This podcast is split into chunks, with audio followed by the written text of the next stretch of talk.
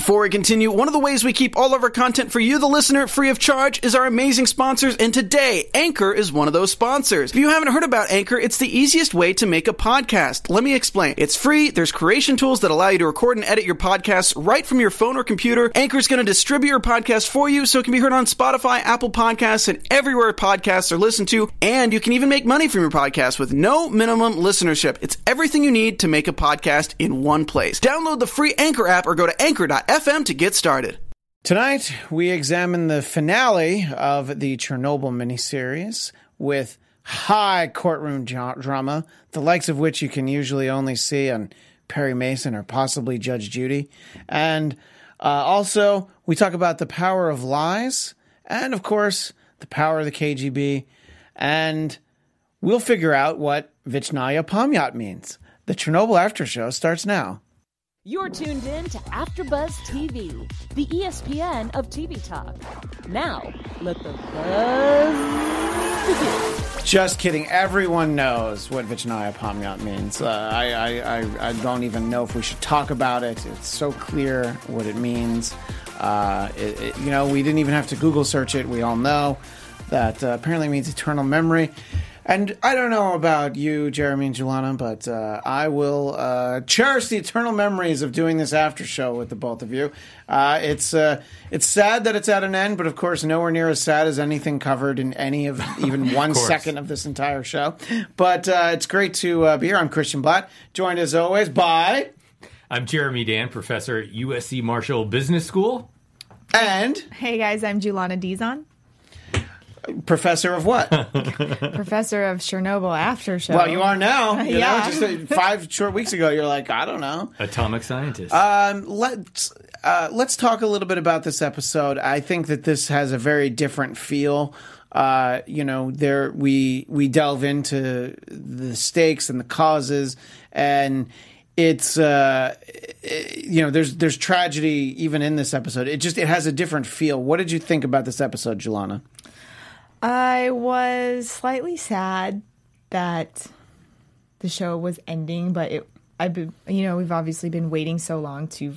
Yeah. This is what everybody wants to know. Everybody wants to know what happened that made it explode. So satisfied and sad was how I felt. And what about you, Jeremy? Uh, I was impressed. Uh, very quality show with a lot of important meanings that we're going to talk a lot about yeah. in this show. Uh, it, just a thank you to HBO and everyone that, that put that out there. And really Im- impressed as well by the storytelling method. I thought was a really interesting approach. This this actually had both the beginning of the story and the end because the really interesting use of flashback that was was really key to our understanding of the whole uh, all, all the reasoning behind this. It was very effective the way that the episode started with a flashback to, I think the assumption is earlier in that day where we just see everyone going about their lives, people that we've seen, you know, how uh, terribly their lives were impacted. And, you know, there are quite a few of them are people that are no longer with us by this point in the story. Uh, and, and, if you want to be even more morbid about it, or not with us at this point, 30 some odd years later in real life. Uh, but uh, so I thought that that was very effective. And yes, the flashbacks, seeing the series of events go into motion, and as it's talked about, the fact that uh, Legasov makes the point for sort of the fundamental problem, which we will talk about later. But before you get to the point where that problem doesn't compensate for the other problems, you get to just everyone wanting to cut corners and being lazy and sort of this this test that they needed to to get done. And uh, I thought uh, it was interesting to see the you know it was kind of implied even in the first episode. You can tell by the way people were acting. It's like okay it's this guy's fault. These people realize what they did because they followed the orders you know. But they actually see all of it i thought was great. What did you think jeremy? So first of all i don't think the people that we would find at fault viewed it as being lazy. I think they viewed it as really accomplishing the party goals and their goal with, with energy when they were working on that uh, test because they ultimately a big part of having the test is proving the glory of the Soviet sure. state and the efficiency of their planning and all of that. So I, they probably thought they were model uh, model Soviets when they were having all those discussions at the beginning. We're talking about Bryukhanov, Fomin, and Dyatlov. Well, yeah, I think Dyatlov in particular is the one who's, you know, he's like throwing the manual at the guy that say, you know, it's like, yeah, review this. You know, I, I think oh, yeah. he knew what, what he had done, and it was it was arrogance because we see him, you know, he wants to, you know, he wants to be considered for boss. You know, this was all him trying to carry favor with the higher ups, but not really wanting to get the work done. You know, uh, it's. Uh, I, I, thought uh, I thought it was it was he more than anyone. It was interesting uh, to to see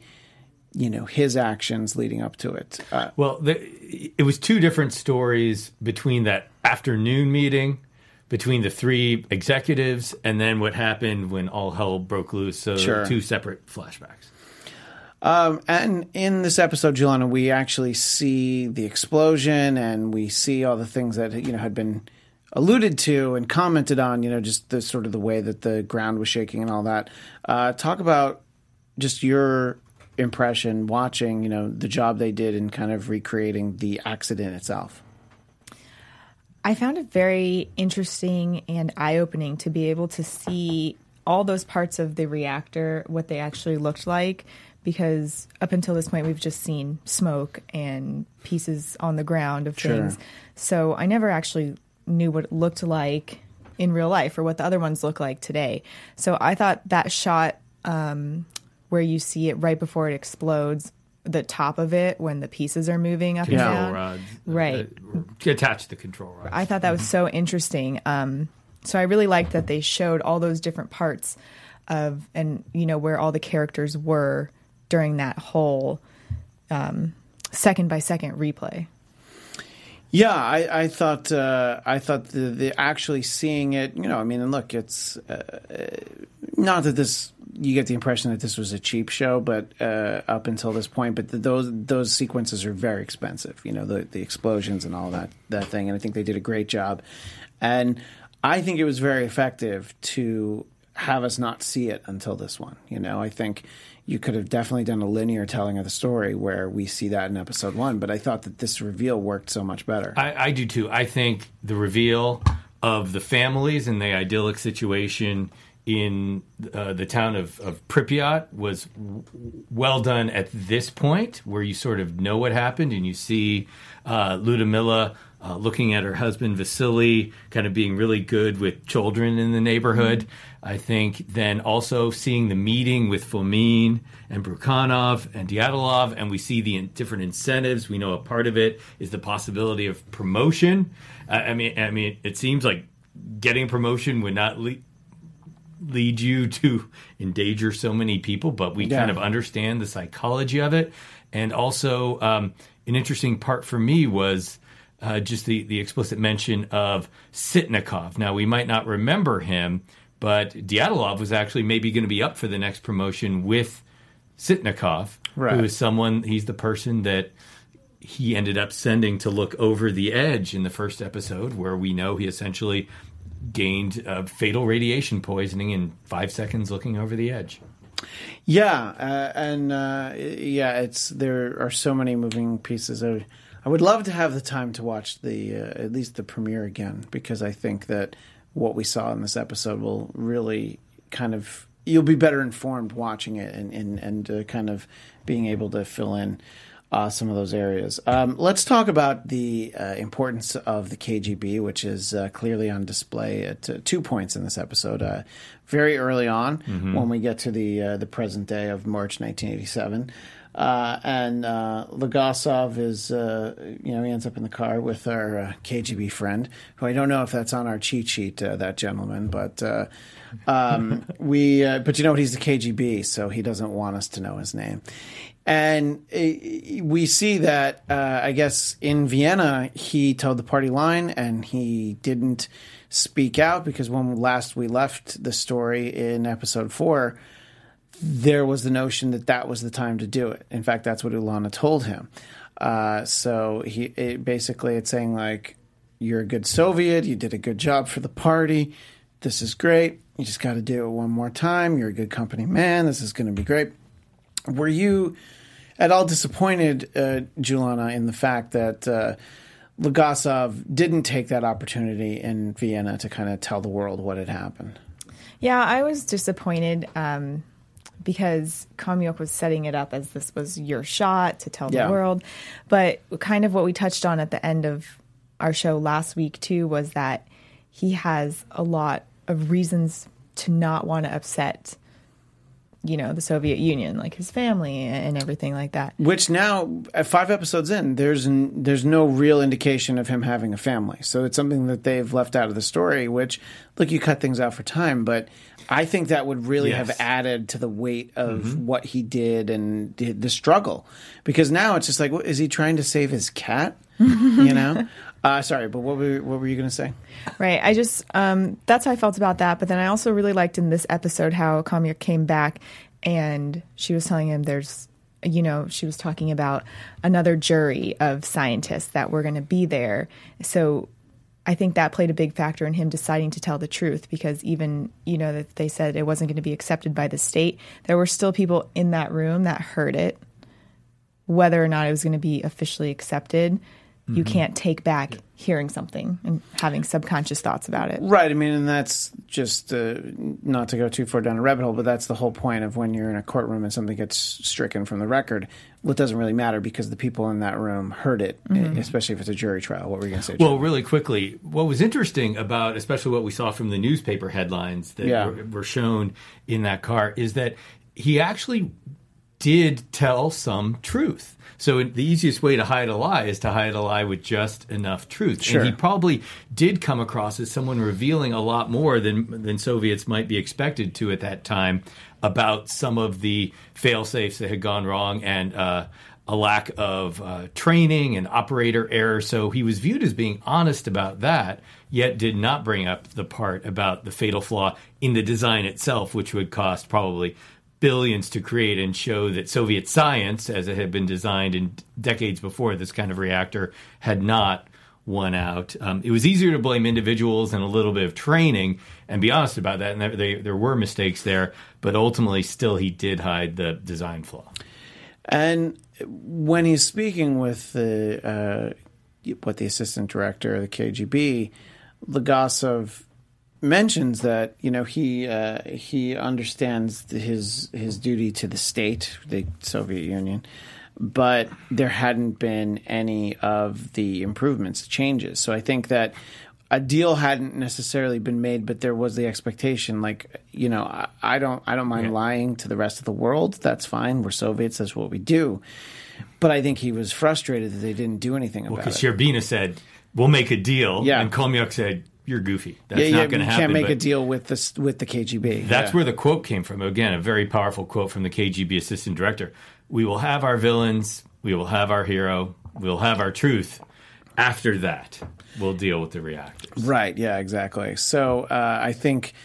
It, it's it's another one of those things that nags at him, and it, it goes back to I guess that's the second episode where they're in the meeting with Gorbachev and no one needs to say anything, and then the you know the meeting convenes, and then we see Legasov is like no, and he like pounds on the table, and he you know that's really what starts the the revelation of the cover up and the mistakes.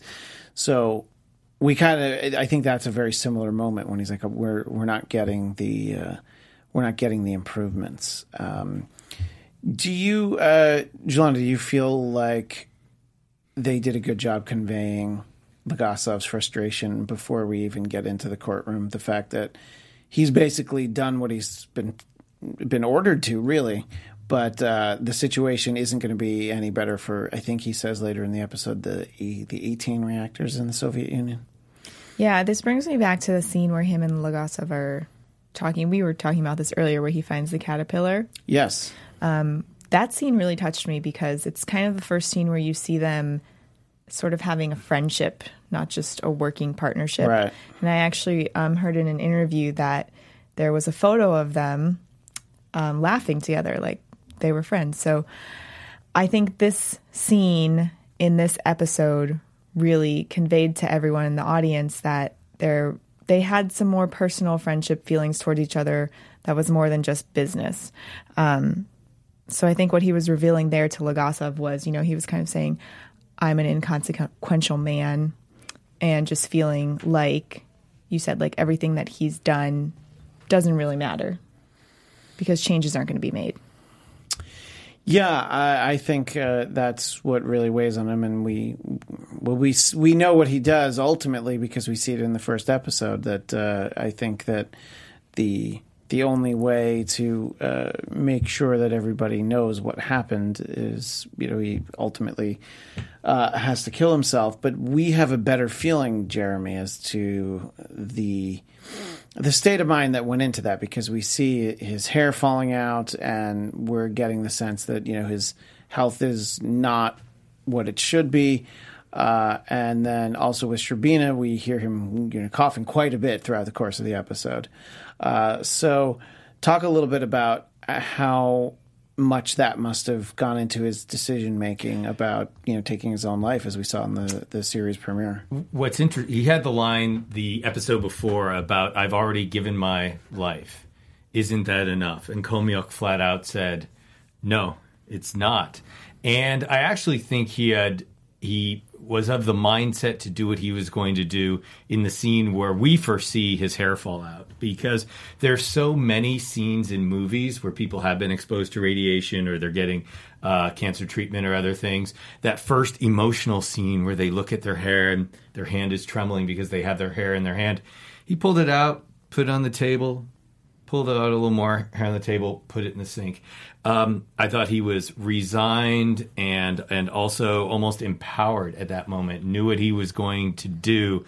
Um, I forget the order in the episode, but they Khomyuk did talk about him uh, saying, you know, they can't function without us, the scientist, and you're Valery Legasov, and you mean something. Uh, you are the one person that could do this. And I think that and some other things started to make him believe it. And, and, also just that really moving scene where she goes, Here are my notes, and here are the ones from the ones still alive, and here are the ones from the ones who are, are dead. And I think the combination of all those things gave him the resolve. I don't think it was something in the courtroom. Uh, maybe the final thing that pushed him over was his conversation with, with Shcherbina so that their work he would know it would have value in the end. Um, I, I, think it was really powerful and, and a, again a real moment of resolve from someone we hear later should have been toeing the party line. It looked like he was. He was a good party man. His father yeah. was a great party man, and this was a a journey that we saw him go on and successfully end. Uh, let's talk about the uh, the trial itself, which uh, it is characterized as a show trial, and I think that uh, it is a trial designed for there to be scapegoats, uh, namely uh, Dyatlov, uh, Buryankov, and Fomin. And I would say that the you know the term scapegoat often implies people who are not at fault. I would say these are people who are at fault. It's just unbeknownst to them, the, there is, of course, something that was supposed to prevent this that uh, that they didn't know. So it's like the screw up is their fault, but there should have been this safety net, and that's sort of a, a very telling moment we have when Dyatlov is actually egging on Legasov, you know, because so I, I don't know that we need to delve. I think they did a great job of making it interesting how a nuclear reactor works with all the cards and everything. I thought it was good, but I, I don't know. I don't know how much to dissect that just for myself. If there's anything that stands out, uh, feel free to jump in. But I do want to start. We can work backwards from that moment, uh, Julana, when uh, Dyatlov just knows there's something, and he's like, he's basically egging him on. It's like, well, you know it, just say it. You know, what did you uh, what did you think about that level of, of sort of drama in that moment? Uh, I think it was setting the stage to kind of push Legasov to subconsciously set up to tell the truth because yeah. he obviously didn't do it in Vienna, but he's been struggling back and forth with what's the right thing to do and, and what do I personally want to do. So, oh, so you think that the Dyatlov egging on was a part of his decision making? I feel like it was a part of just putting the elephant in the room, like making it a very awkward atmosphere. Because if Dyatlov is pointing at him saying, "You know something," then people are wondering, does he yeah, know does something? He know? Why is he talking about that? Right. I think he had already made the decision, but you that doesn't mean you're still happy to dive into it. You know, you can definitely get cold feet and be like, "Am I am I really about to do this?" Um, and I, I, that that's really the thing. I mean, Dyatlov on the one hand is clearly guilty of something. He's like, but I'm not the only one guilty. But I did, of course, enjoy his explanation. I wasn't even there. I was in the toilet. It's just like, yeah, I wasn't there. So you know, everybody says you were there. It's like, can I tell you? I really had to go. Which and they're uh, all dead. There are, yeah, there are. That's true. There are very few funny moments in this entire series, but uh, that that was one that got a laugh out of me. Uh, what do you think about the way that? Uh, Dyatlov carries himself uh, in the courtroom scenes, Jeremy? First of all, want to jump back just to sure. the, the, term you used, which is show trial. Yeah. So just to make sure, in the United States, we haven't been exposed to the concept of a, a, of a show trial like in some other countries. We certainly have our trials that have become media circuses, but our our judicial system works differently than a lot of other countries where prosecute where, where there's not the judicial separation often with what we might call an executive branch or executive authority, prosecutors. Or, well, and, and also take into consideration that the presumption of innocence until proven guilty is is very far from universal truth. In fact, right. the, the, burden of proof is very often on the defendant, and is very often in a situation where you're given no opportunity to defend mm-hmm. yourself. So, so where we think we might understand the term of a show trial, it's actually still a little bit of a different concept. It might be the com- almost a combination of trial plus Senate hearing, as we right. think about it, for a lot of political purposes and uh, other forms of government have used it more as a, a, a a tool in the past than I think we have in this country. But yes, Dyatlov was just frankly impressive in this. He was not cowed. He he himself was resigned. We have the the line from it was one or two episodes before where he talked about he, he essentially talked about I'm already getting the bullet, which we know he did not, but he didn't know that then. Um, you were saying a great move or a bold move to call out. Uh, they're holding back. They're holding back. Um, they know it wasn't just us. He uh, was surprising. You think people would be cowed in an environment like that, but he he showcased both his uh, his strength, his bullheadedness, his his uh, uh, words I, am not supposed to use from I heard from our training. I mean, he just was a was a bastard. Sure. And I think you know if you listen to the author of this on some of his interviews, he really did portray him as such because I think he he probably had a respect for his strength and his bullheadedness, but I think he references that the accounts that he saw really paint him as a very disagreeable person that uh, had a lot of responsibility here. Uh, we uh, I alluded to it a few minutes ago, uh, but Juliana, we have the actual moment where uh, Shcherbina has basically the coughing fit, and he goes outside, and then that is where we have this surprisingly tender and genuinely affectionate moment between Legasov and Shcherbina. Uh, and they kind of both talk about the you sort of the sacrifice. You know, it, it's mentioned earlier in the episode. Legasov says this idea that he um, he went willingly into an open reactor, basically, and that should be enough sacrifice. But he also talks about how they could not have done it without Shcherbina, which we'll see more of in a moment. But uh, talk a little bit about watching that interaction and uh, some of your thoughts watching the two of them together.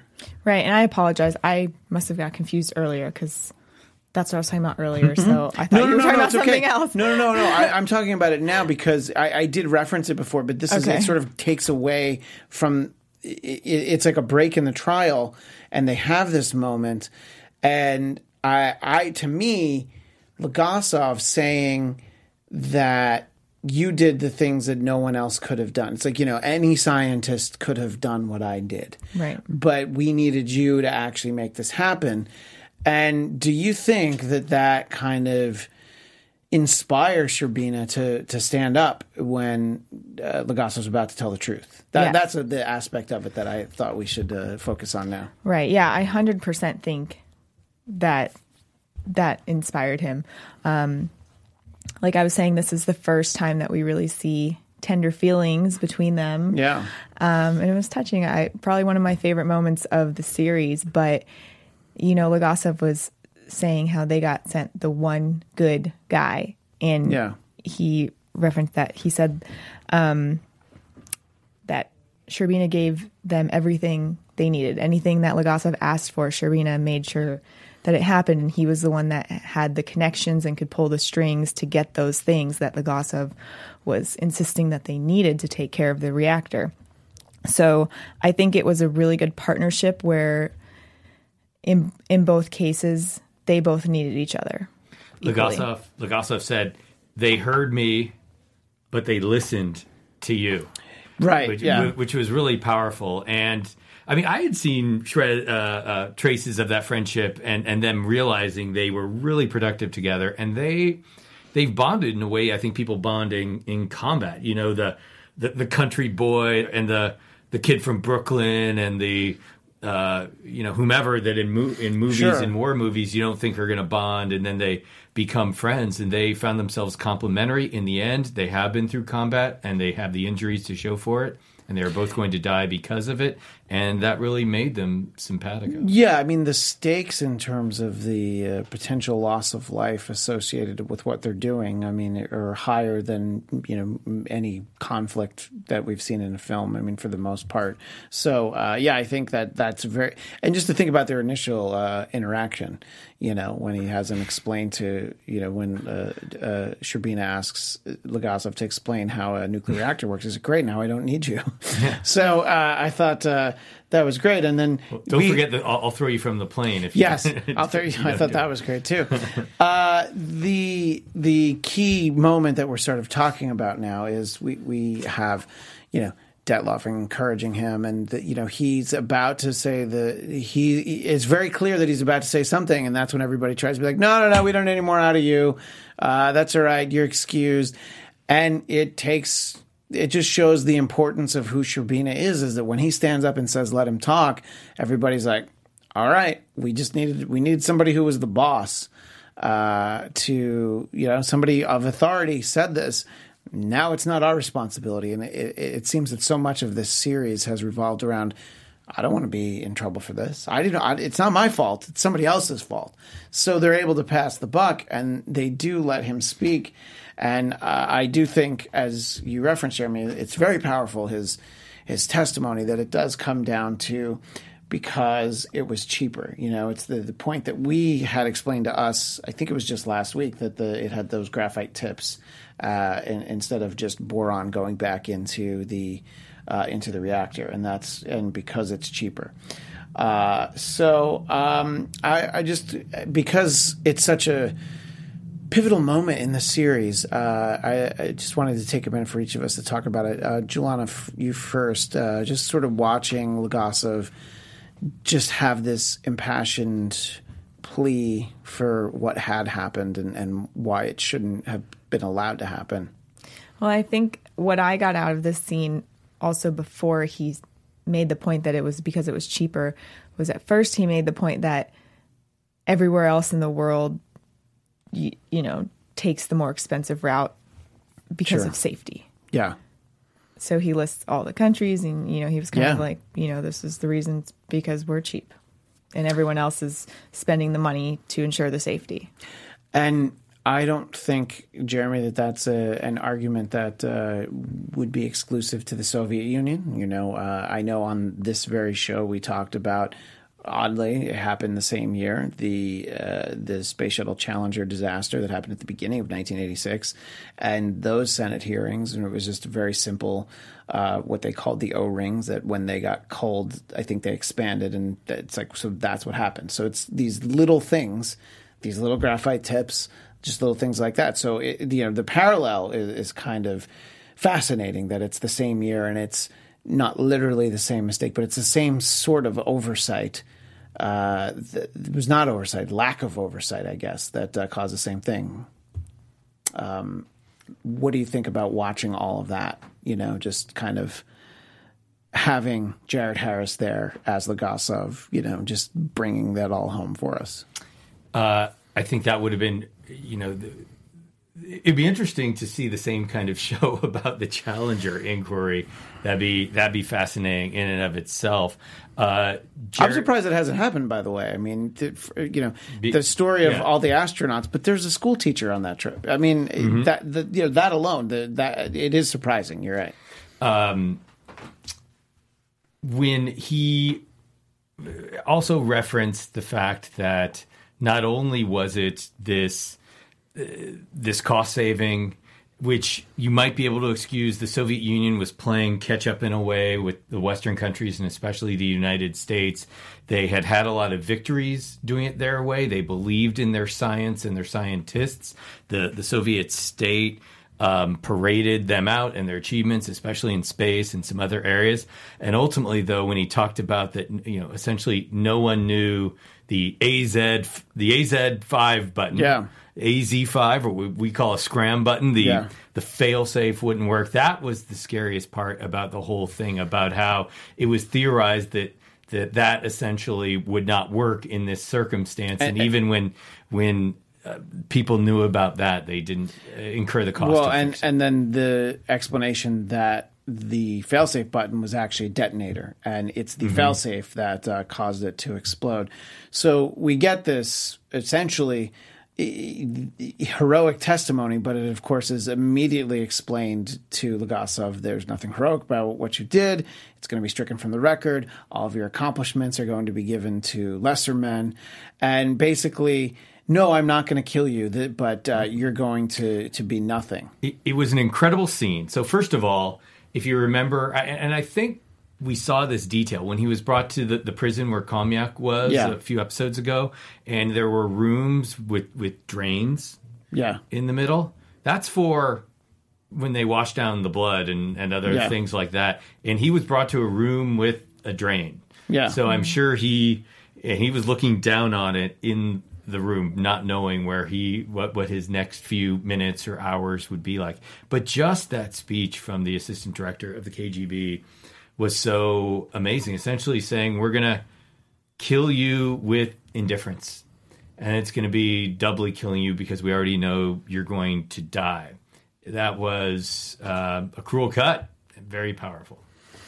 And uh, Juliana, I guess it just reinforces, as we were saying, the first thing we see him do in the first episode is the way for him to have not even a legacy from an ego standpoint, but for what he did to matter. He he records the tapes, and then he kills himself. Uh, what did you think about sort of the realization that that was going to really be the only way out for him? Um, it was very shocking. I mean, obviously the that's the first thing we see. So yeah. that's the first shock feeling you feel. But to have gone all this way and now understand the full extent of why and how everything panned out and how it happened. Um, it's kind of a sad, I mean, that's a sad way to go just to not be remembered and just have nobody pay attention to you, nobody associate with you. Um, and for him to feel like that's his only way out is to record, here's my truth, and now I'm leaving. Yeah.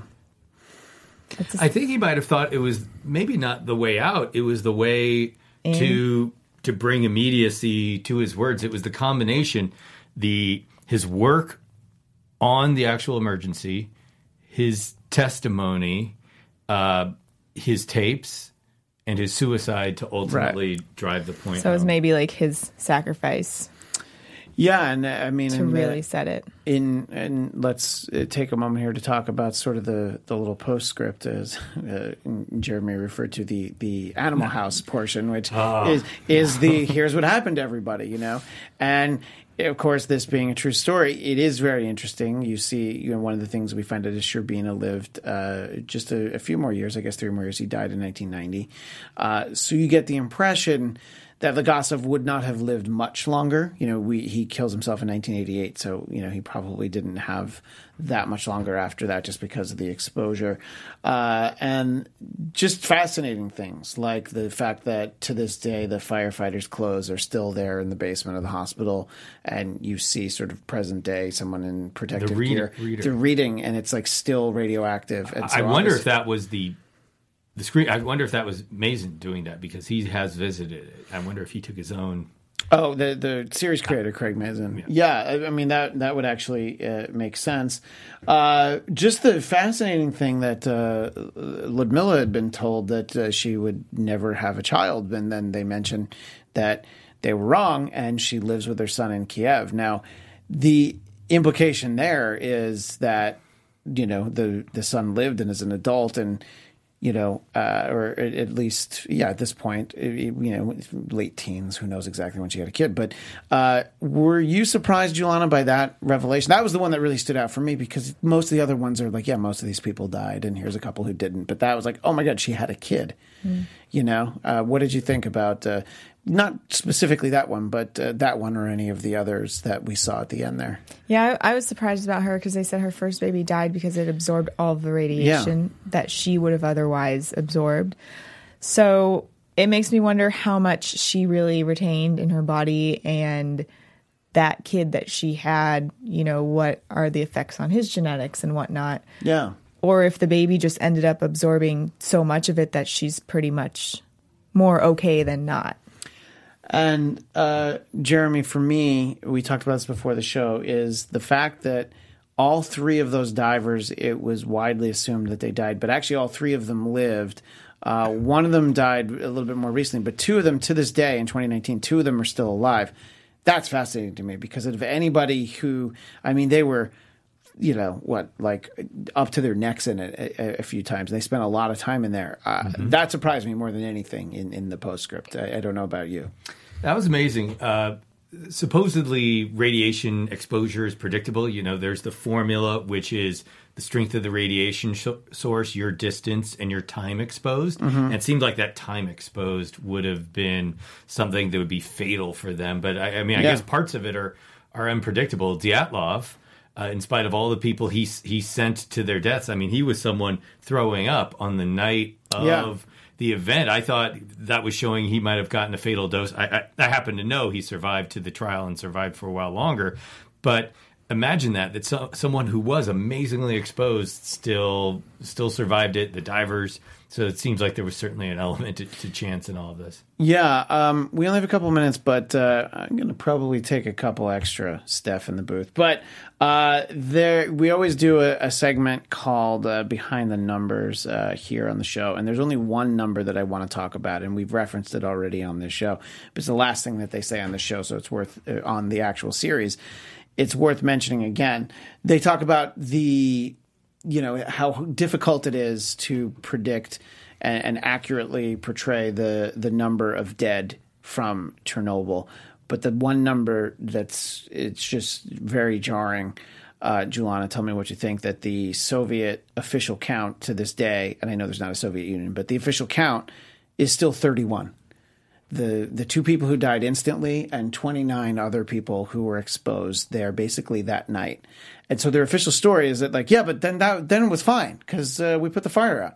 Uh, that in spite of all of this in spite of this whole series they still say just 31 people. What did you think about that number? I mean that's just so crazy and unbelievable that you kind of just scoff at it like uh, well at this point it's like of course i'm not surprised anymore yeah, I mean, uh, yeah, I, I, I, I, am not surprised, uh, uh, of course, but it, it's it made it no less shocking for me. We know they they destroyed, they killed tens of thousands of animals. Yeah, we know they had Oof. over six hundred thousand people committed to the cleanup of various types, what they called liquidators. Yeah. we know they had nearly four thousand people that had to go onto the deadliest part of this plant, the roof with the great uh, irradiated graphite and other materials.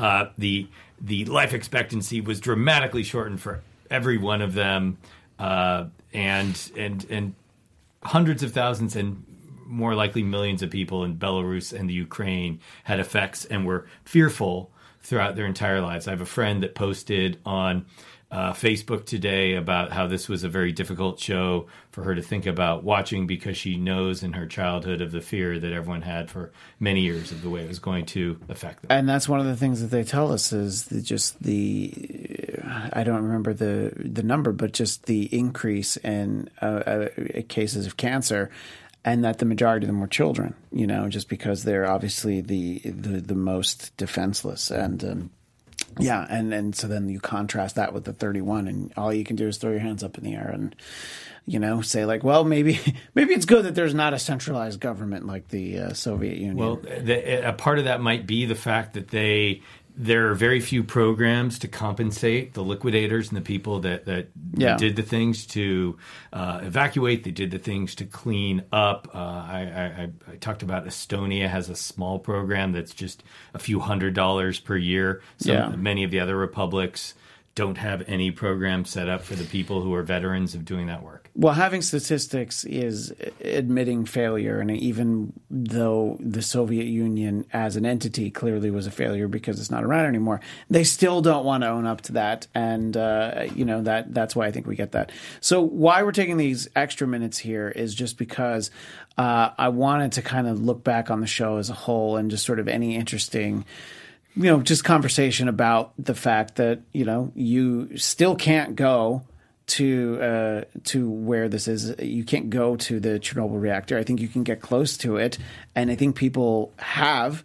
I don't understand why anyone would go anywhere near there, uh, but uh, I, I, that's my understanding is that you can. And of course, the uh, the plant itself, we've seen it's uh, basically in the concrete sarcophagus. Uh, but what are some of the other things you wanted to make sure that we addressed before we wrap up the series, Jeremy? A a mantra of this talks about lies and the truth. And it resonates in today's society. And it, it makes you realize that as we think about government and all the complaints people have, if you think about the elements of governance, gover, government, effectiveness, efficiency, transparency, and accountability. So many people complain about the effectiveness, it's not getting anything done, the efficiency, they're spending too much.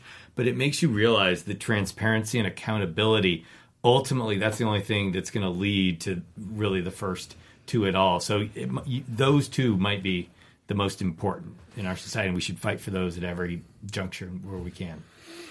Yeah, um, I, for me, just looking back on the series as a whole, I mean, I yeah, as it's gone along, people who haven't been watching it or been meaning to watch it, I, I tell them the same thing that it is the opposite of fun, but it is an amazingly well told story with just amazing performances. It's I important, thought, yeah. I thought it, it was uh, very wonderfully cast. It was it was uh, you know just incredibly written, uh, and it's you know it, it it really it really came to a head last week for me when uh, I, I, tried to at least be lighthearted about the fact that we got to see the two worst jobs that uh, anyone on television has ever had, which is you know the the canine duty and sweeping the roof. But uh, just on the whole, Julana, uh, when we talked on our first show, our first after show here, you didn't know much about this incident. So having seen these five episodes, what do you think now from these basically these five hours that you've spent uh, in this world? Um, I feel a lot more educated, especially a lot on the ideology of the Soviet Union, and just to see throughout the five episodes how much they go into covering things up and telling lies just to keep this um, seemingly perfect, you know, idea of of their country. And I just feel like it was really eye opening for me, like you said, not knowing that much about it. Like pretty much when I started watching, I only was familiar with the name of the accident. Sure. And that was about it. Um, so, so really interesting. And then also interesting to know just now in present day that, like you said, there were still three reactors operating there at the time. And just, you know, I feel a lot more aware about things like this now. Yeah, and I mean there are uh, nuclear reactors in this country as well, you right. know, and uh, not as many as there could have been or as there once were, but uh, not too far from where I grew up in New York State is one called High Point, and it was it was just sort of always there, and uh, maybe that's why I knew much about this, but after Three Mile Island and Chernobyl, you were very aware of just nuclear energy. The which, United States still gets approximately 20% of its power yeah. from nuclear power. Plants. And countries like France get a lot more mm-hmm. of it. So there is always the argument that it can be it can be safe, but you can't cut corners. I think if you can learn anything from this series, you have to spend the money. It's a very sure. interesting debate in our time. When it's safe, Yeah, and a sure. big, it's uh, essentially the most environmentally friendly. You could in some measurements. Yeah. Uh, and when it goes wrong, or when you don't dispose of the waste in the right way, it is by far the worst. Uh, Jeremy, like me, you were definitely familiar with the story uh, heading into this, and I, I, think I knew some of the big things. I, I, it turned out that I didn't know anywhere near as much as about this as I thought I did. You know, and it was just fascinating to watch it all unfold.